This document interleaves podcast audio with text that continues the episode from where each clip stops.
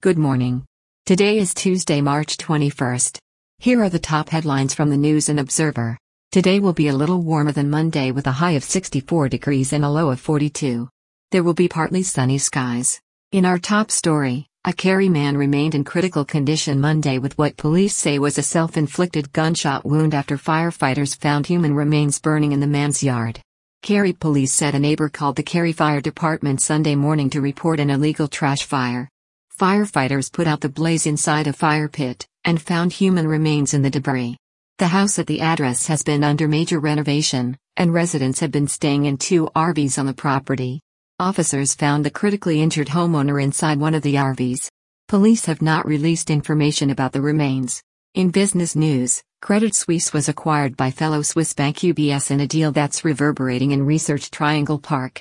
Credit Suisse is among the area's largest employers with over 2,300 people employed here.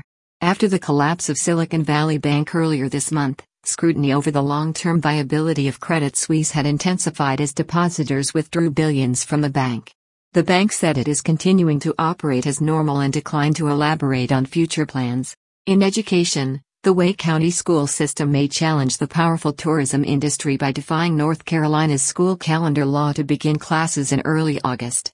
Today, Wake County school administrators will present two calendars for the 2024 25 school year that would be used by the district's traditional calendar schools. One option would follow the state calendar law and start August 27th, but the other would bypass the law to begin the school year on August 7th.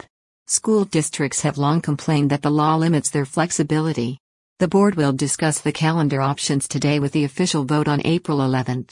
In sports, UNC women's basketball team saw its March Madness dreams dashed Monday afternoon. The six-seeded team fell to third-seeded Ohio State in Columbus, Ohio by a score of 71 to 69. Deja Kelly was playing on a hobbled ankle and hit a game-tying layup with less than 10 seconds.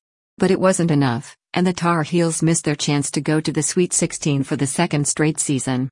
And finally, it's now officially spring, and you may admire the wildflowers growing along North Carolina's highways. But while the eye catching flowers are pretty, officials strongly urge drivers not to stop to give them a closer look. There are both safety and legal reasons, but most importantly, it's unsafe. Those are just some of the stories we've been working on for our readers. For the latest information, please visit our website and consider supporting our journalism with a subscription.